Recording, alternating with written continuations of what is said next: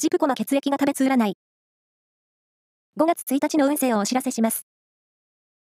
監修は、魔女のセラピー、アフロディーテの石田も M 先生です。まずは、A 型のあなた。懐かしいミュージックや映画に触れることでエネルギーアップの日です。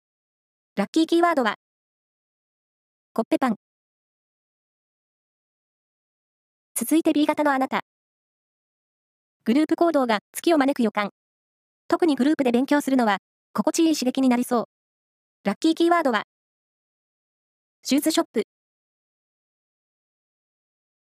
大型のあなた。ハイテンションで何でも成果が出せる一日です。ラッキーキーワードは、タオルハンカチ。最後は AB 型のあなた。やる気が起きずに何事も中途半端になりがち。好きなことから励んでみよう。